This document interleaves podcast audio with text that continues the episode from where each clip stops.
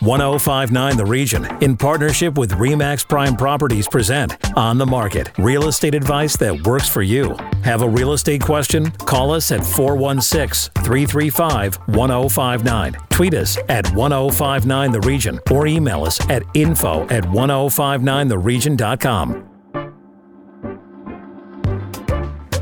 This is 1059 The Region. I'm Tina Cortez with On the Market, York Region's exclusive radio real estate show. Our expert from REMAX Prime Properties is Asif Khan. Good morning, Asif. Good morning, Tina. Now, just before we get started, the Bank of Canada with this week's rate hike news. The rate now sits at 4.75%, the highest it's been since April 2001. The Bank of Canada says its governing council determined interest rates are not high enough to rebalance the economy and bring inflation back to the 2% target. The decision comes after speculation among economists and forecasters that a recent string of strong economic data would push the central bank to raise interest rates again. The central bank says it still expects inflation to fall to about 3% in the summer from 4.4% in April, but with core inflation still elevated, its concerns about inflation getting stuck above 2% have increased. Najura Melis, The Canadian Press, Ottawa. Now, Asif, regardless of the rate, what is the mood of buyers and sellers and your clients these days? Well, Tina, there's been so much pent up demand in the market dating back to, you know, the last 10 or 11 months that people are now ready to buy. And once the you know the the shoe has dropped now now you've got people looking at this rate and saying okay this is going to be where we sit for a long time and the the sentiment isn't the same as it was about 10 or 11 months ago where everyone was in a holding pattern right now everyone's ready to go and it's going to affect affordability but it's not going to affect their sentiment so uh, I, I think the the market is going to continue to uh, just power along and people are going to adjust what they uh, had their intentions on to what they can afford and continue to go now, you were recently at an event with uh, a buyer and developers and a builder. What was the feeling in that crowd? It was a very, very, uh, you know, a feeling of, of excitement, a feeling of the market is finally back to where it was prior to all of these interest rate hikes. And, and, the general mood was very positive. There are people that have had listings that weren't selling and now they're putting them on the market and they're starting to sell again. Multiple offers are back. So there is a bit of a frenzy out there. There's a lot of people going in and out of the room just to deal with sign calls or, uh, you know, just information about uh, offer nights and things like that that we haven't seen over the last 10 months or so and and now that's back and it's a feeling of satisfaction from a seller and buyer's standpoint where they're getting homes, but there's also a feeling of frustration because with the multiple offers back, you can imagine if there's 10 or 15 offers on a property, one person gets that house, there's 9 or 14 losers out there that have to now continue their search. So mm-hmm. there's a bit of frustration as well. What about new construction, whether it's a condo or townhouse?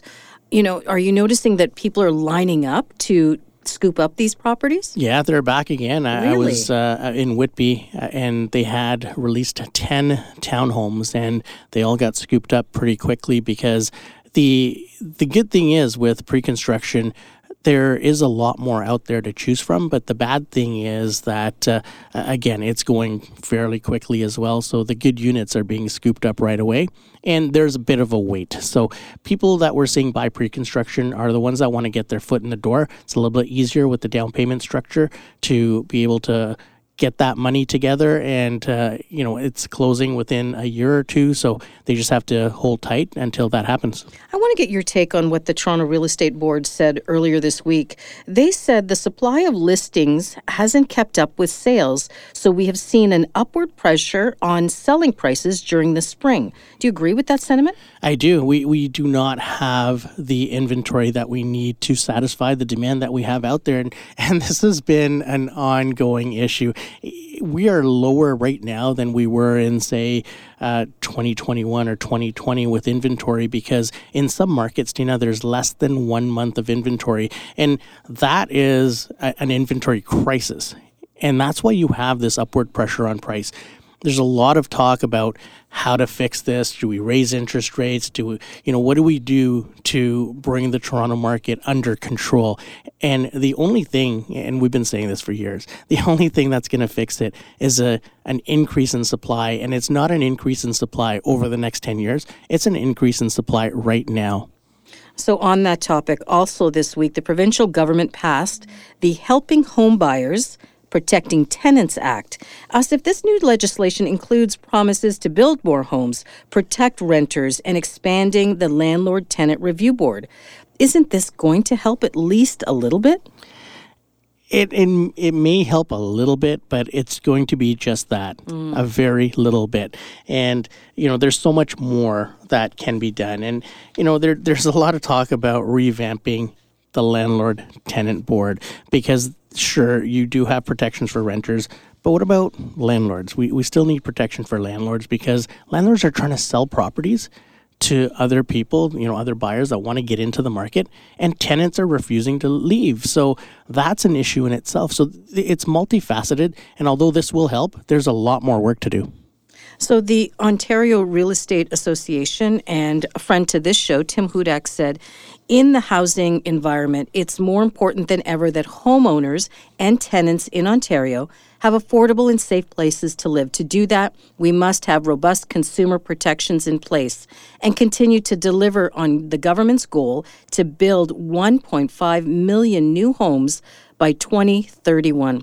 That's a long ways away. It's a long ways away, and there's a lot of work to do. First of all, we need more trades. They mm. they don't have enough people building. There's so many construction sites that you'll drive past and and they're sitting dormant because they don't have the workers.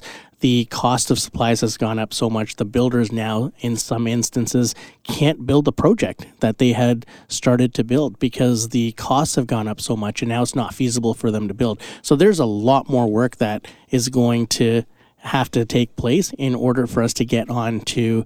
I mean, the government has done a great job. They've released a, a, a lot of land that's uh, going to be used for home building. Uh, they've created, uh, you know, programs to allow builders to also consider renting uh, units or rentable units, but there's still so much work to do. So, what about converting commercial properties to housing? Is that a possibility? And is that happening? Do you see it?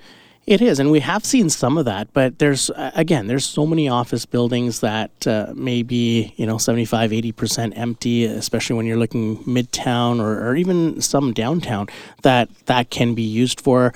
There's uh, you know purpose built rentals that we could have. We don't only have a crisis for sale inventory. We have a crisis for rental inventory. And it's scary to see what people are paying just for a one bedroom uh, condo in Toronto and how they're going to be able to afford it because it's eating up a chunk of their salary. And that's not healthy for anyone. I want to circle back to where we started buyers and sellers, your clients. Are they dealing with multiple offers and bidding wars? And, and how are you navigating that? Again, yes, they are. But what's happening is right now, sellers are getting those multiple offers as long as the property is priced according to where the market commands that price to be. When you're a buyer, you have to go into these multiple offers. You have to be prepared for it. So, same thing, make sure you can get a home inspection in prior to it, uh, or if the selling agent has a home inspection already ready, uh, then you can use that and review it prior to putting your offer in. Make sure you're pre approved. Uh, get that pre approval done prior to going into that multiple offer. And have your agent create a market analysis for this property to know where it's going to land because the bank is still going to appraise that property. And if you pay too much, you're going to be on the hook to have to put in more money. And a lot of people don't have that disposable cash sitting around where they can put an extra 100,000 or $150,000 in just to bridge the gap between the appraisal and the sale price.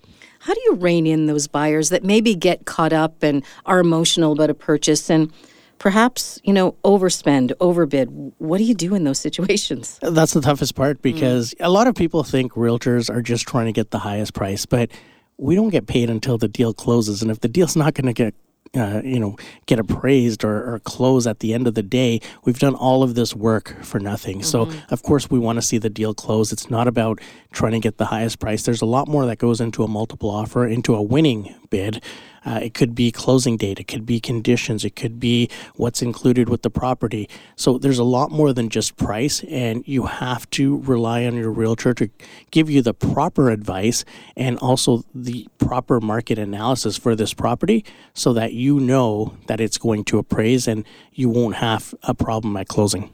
Just before we take our first break, I want to ask you as well about the rental market. What are you noticing in terms of, um, you know, are they going for a premium?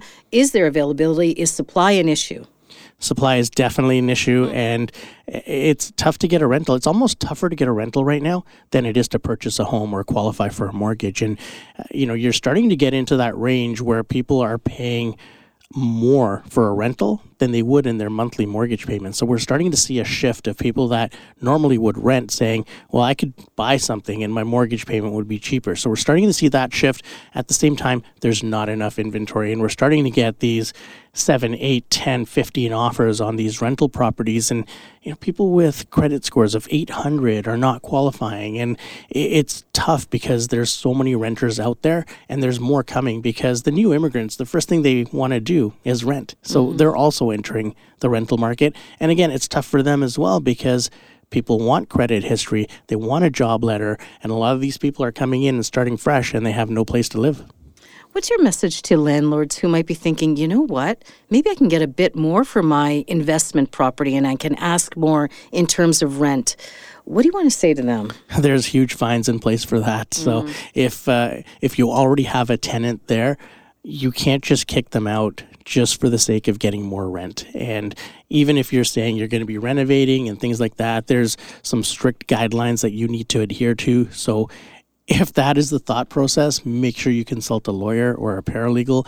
And uh, it, it's not a good idea just to kick someone out with the hope that you're going to get an increase in rent. Thanks, Asif. And in case you missed it earlier, the Bank of Canada raised its key interest rate by a quarter percentage point to 4.75%.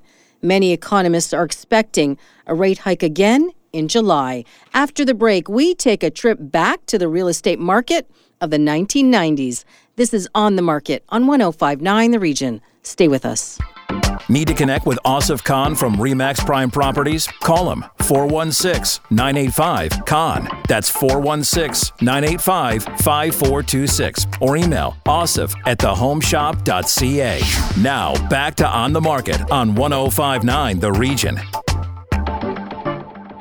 Welcome back to On the Market, York Region's radio real estate show. Over to my co host and our real estate expert, Asif Khan from Remax Prime Properties, with today's guest. Asif. Thank you, Tina. I am excited to welcome Angelo Pucci to the show. Angelo has been a real estate veteran for 37 years. He's goes down as the youngest realtor that got licensed at five years of age. Angelo, welcome to the show. Thank you. Angelo, we've seen a lot over the last 10 or 11 months with interest rates increasing and you know people are saying wow eight increases in one year and we're eh, you know sitting around uh, the 4 to 5% mark and people are absolutely freaking out but you were around when interest rates were 18 19 20% tell us a little bit about what you saw then and what the consumer confidence was like when rates were 18 to 20%. percent mm-hmm. Thank you well, why stop at 20? Why not have 21 in there? Because we also had 21% rates. Um, uh, the, the market in those days was such that people were lined up because they felt that if they if they don't if they don't buy now, then the rates are going to continue to you know to go up. Um, so what we're seeing right now is basically the same thing. So the rates were high, the prices were lower. But when you balance that as far as high rate, low pricing, uh, I think I take the, the higher prices versus a higher rate. Well, you know, I remember those times, and I, I think Asif does as well. But I don't remember the competition to be as fierce as it is these days in terms of, you know, uh, bidding wars and and overbidding. Did that happen then? And maybe I just wasn't aware. It was different. The question is that a builder may have released, and a lot of new home construction. Mm-hmm. I think it was mm-hmm. more geared to the new new home construction. Uh, a lot of builders that only had 30, 40, 50 homes, but meanwhile they had a you know 300, 400 people that wanted to buy it.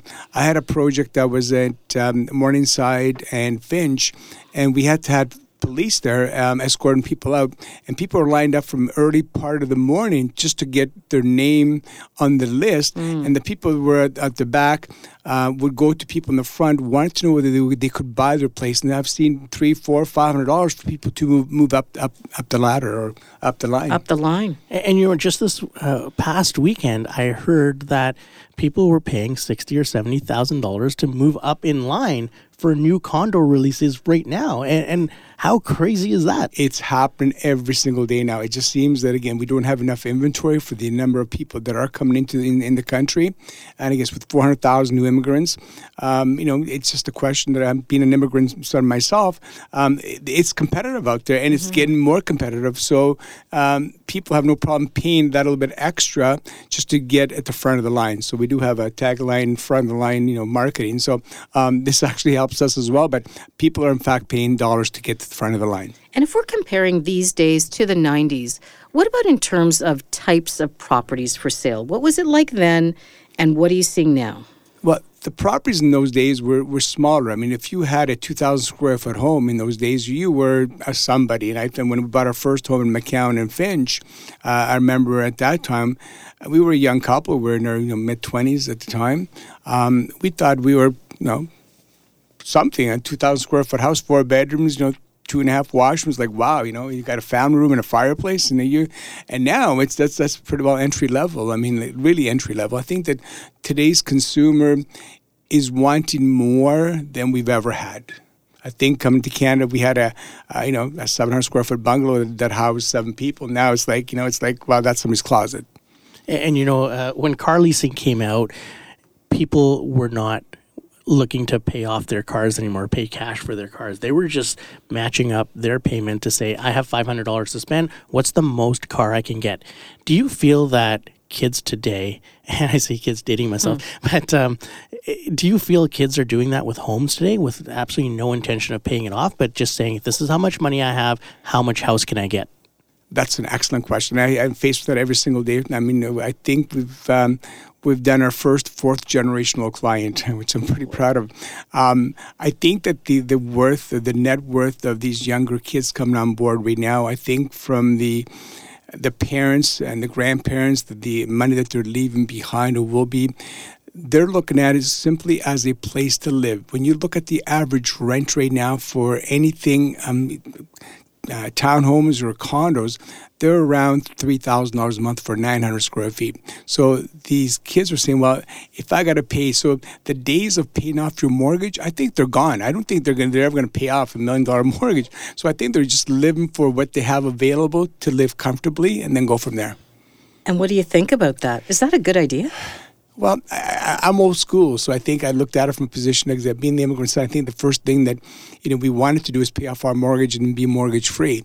Um, today, I don't think that's the onus at all. I think that today's younger generational clients is looking at from a position of live well, live for today, and whatever happens tomorrow happens.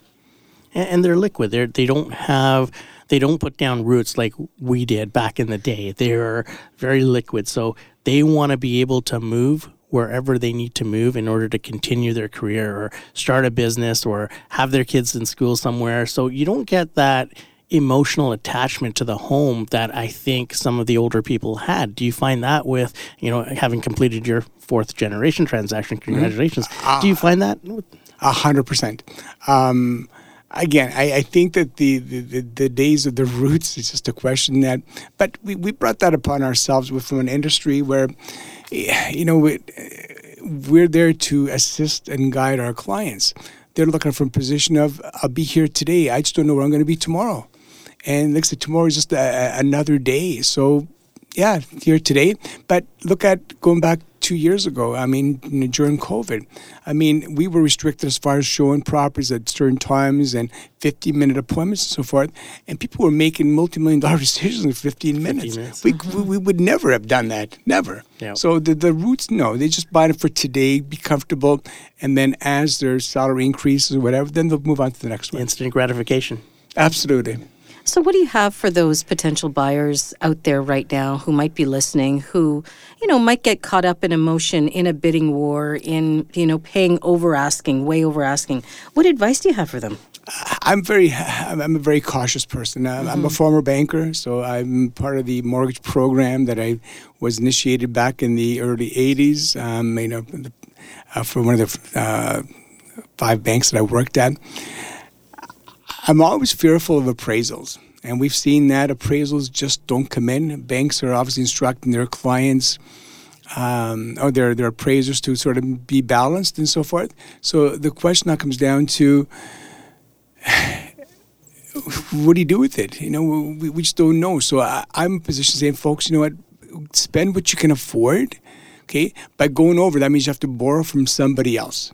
Okay two years ago, we saw a lot of our young children, or sorry, young young people, never mind children, young buyers, buy, borrow money from their parents, their grandparents, so forth, thinking that they can stay in the, in the, home six months, then they can flip that property and so forth, get enough equity and pay off everybody. Well, look what happened. Mm. So there's a lot of people out there that have mortgages on their home, parents, grandparents that have assisted the, the their younger um, buyers um, who are now stuck with mortgages that they never had. Angelo, in the 80s and 90s, we saw a lot of multi generational homes. So, parents living with kids, them living with their parents. And we got away from that as the kids moved out and bought their own homes, or uh, parents moved out and went into a condo. And now we're starting to see that multi generational home come back. Is that going to be what's to come moving forward in order to help with affordability? A hundred percent. Um, we're seeing builders actually putting out different types of, you know, uh, whether it be flex home or multi generational and so forth. When you consider an older generational client um, that ha- is in their 70s or 75 and so forth, and their children that have whatever, the, by going into the same home, any home right now or any um, residence for seniors is a minimum $5,000 a month. So a lot of the parents are throwing money to their children to build a multi generational home to live together. Um, one of the first ones that I did was um, actually he was a gentleman who worked at CKOC out of Hamilton and sold his uh, son's property, and it was in Courtice. It was my first multi generational home. Mm-hmm. But you know, in the middle was the laundry separating the two homes, but the parents had one side for themselves, their own private entity, and the kids had the other. And just it, was it was a wonderful idea. So now we've got builders that are actually building multi generational home, and I I totally endorse that. This has been happening in Alberta from where I'm originally from for years, and now we're seeing it in Ontario, and it's actually moving in big time. You said you recently sold your fourth generation home. What's the difference between that fourth generation and that first generation? That you noticed well, firsthand? firsthand, I, I, think that the, the, the, the young buyer uh, is really looking at how do I get in there. I mean, they saw what I did with their, you know, their their family and so forth. So it's just a question that became the family expert mm. um, with regards to the guidance. And I think the parents basically said, you know, just guide them the way you've guided our family. Just guide them, um, and um, you know, this is their first home. So just and, and that's what I do. I mean, it's just a question that we're here to build wealth. I think at the end of the day, there's no better wealth than real estate wealth. And I think that if you can get them at a young age, then we're good to go. Angelo, uh, we were talking offline a bit about the changes in Durham, and Durham's just exploded recently. Uh, we could do a whole show on it, but you know, if our clients want to connect with you to talk about Durham real estate, how do they get a hold of you? Well, uh, they can visit us on our uh, website, uh, angelopucci.com or teampucci.com. That's P U C C I.com. Or they can reach me on myself, 416 627 4610. I'm always open. My phone's always on. I'd love to talk real estate. And certainly, uh, it's just it's a passion. I think that right now, uh, as I get older in my years, it was a passion then. It's a bigger passion now to see people build their wealth through real estate. Angelo, thanks so much for joining us, and we look forward to having you on again. I look forward to it. Thank you so much. When we come back, your real estate questions. This is On the Market on 1059 The Region. Stay with us. Need to connect with Asif Khan from Remax Prime Properties? Call him 416 985 Khan. That's 416 985 5426. Or email asif at thehomeshop.ca. Now back to On the Market on 1059 The Region. Welcome back to On the Market. Your questions for Asif Connor next, and we begin with Greg in Thornhill. He's heard the stories recently about how many Canadians own investment properties. He wants to do the same. Is now the right time? What are the pitfalls to avoid? And what are the first steps? Asif. It's always a great time to buy investment properties, and that's going to sound like a, a realtor answer. But the thing is, right now, with rents skyrocketing, this is a good time for you to get that money back in, in terms of rental as well. So, uh, what are the pitfalls? There's going to be a few. One is right now in this market, overpaying for an investment property. You don't want to get caught. See, this is a, a dis- it's a business decision. It's not an emotional decision. It's one where the dollars have to make sense. And if you're going into a bidding war trying to get an investment property, and we see this with flippers all the time, where they'll overpay on one side, and then by the time they put all the renovations and everything in, they have to charge a lot more than market value could be in order to recoup that money. As an investment, if you're looking at pre-construction condos or if you're looking at uh, you know smaller homes, it's a lot easier to get into. But you also have to remember there's going to be a lot of competition for those properties because that's what's affordable for everyone right now. So you are going to be competing in in most situations. If you can find something that needs a little bit of work, that is probably the best way to get into the investment property game because by the time you fix it up and rent it out, you're going to make money on it in the end. So uh, those are some of the pitfalls to watch for is the overpaying. And other than that, uh, your first steps would be to identify how much money you have available. So that could be equity financing, where you know you can uh, borrow from your existing home. Uh, make sure that you're talking to your lender. Find out what all the costs would be, the carrying costs, and make sure that it's going to be affordable for you to keep especially in the first few months when you're carrying it before you rent it out. Okay, one follow up question. How do you know if you're overpaying? That's where a, a realtor comes in, and uh, a good realtor comes in and is able to tell you the truth about the market. And, you know, there are going to be situations where people will overpay just to secure that property for them because they've fallen in love with it. With a, an investment property, it's a business decision. So it's not that you're falling in love with the property, you're falling in love with the potential income that it's going to bring you. So it has to make sense that way, not necessarily be the house of your dreams. And what about being careful about who you choose as a tenant? You know, there's so many horror stories mm-hmm. about tenants right now, and it's something that the landlord tenant board has to crack down on. And right now the tenant is the boss. So it's not a great time to, to go into investment properties with that in mind.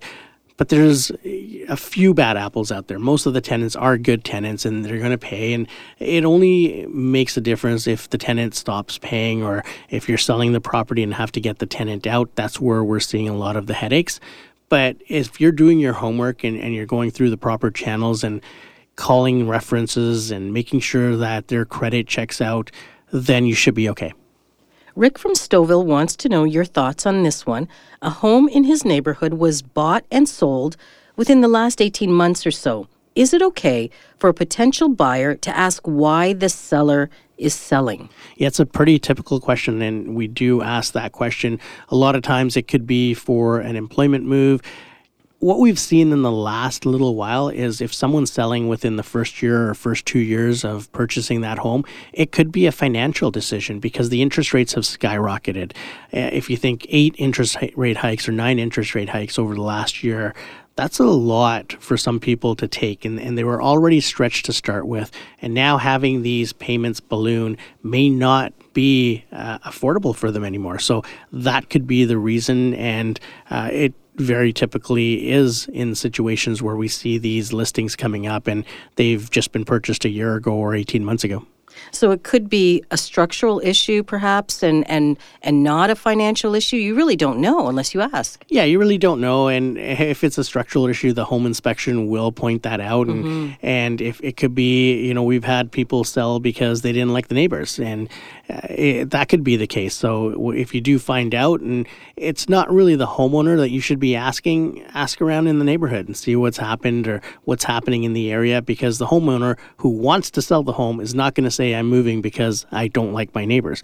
But people from a few doors down that you meet as you're walking by the house and, and they're outside and have a conversation with them to say, Hey, I'm thinking of moving in here.